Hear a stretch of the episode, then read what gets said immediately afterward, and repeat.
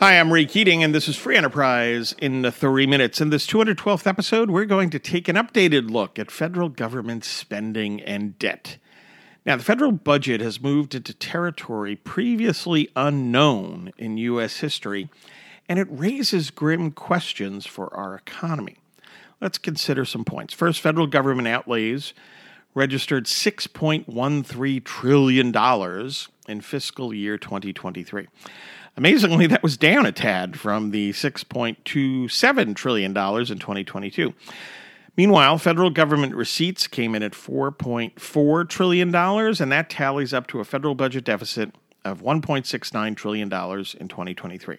Now, meanwhile, total federal government debt stood at approximately $33 trillion. To put that in some kind of perspective, U.S. GDP came in at $27.1 trillion in the second quarter of 2023. So, federal debt outstanding registered roughly 122% of our economy. That compares to 55% back in 2001. Matters actually get worse when you look at projections of federal spending as a share of GDP in the latest budget from the Biden administration. Now, in pre pandemic 2019, federal outlays came in at 21% of GDP. That was high, especially when compared to the 17.7% at the close of the Clinton years in 2000. With the onset of the pandemic, federal outlays naturally jumped as a share of GDP, hitting 31.1% in 2020, and then gradually declining to an estimated 24.2% of GDP in 2023. But federal spending is projected to stay above 24.5% of GDP annually going forward. Again, according to the projections from the Biden administration.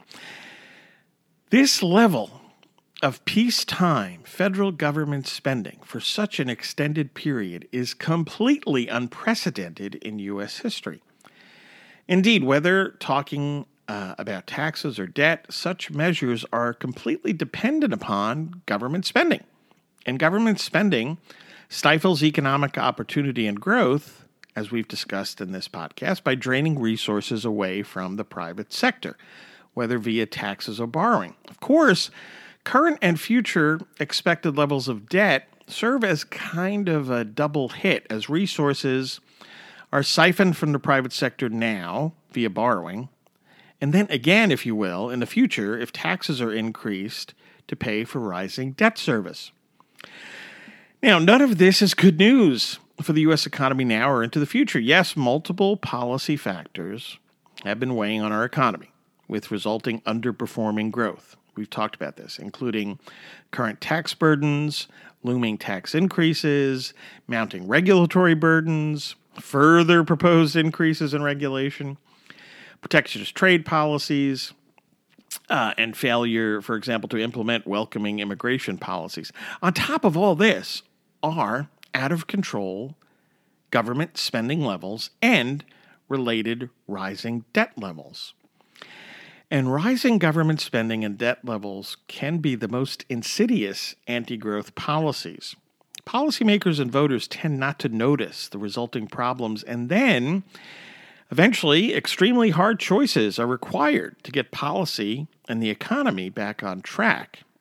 And as history shows from other nations, more often than not, those hard choices are avoided, and economic decline is accepted as a kind of perverse norm. On that less than happy note, thanks for listening. Um, I hope you'll support this podcast at the link in the show notes.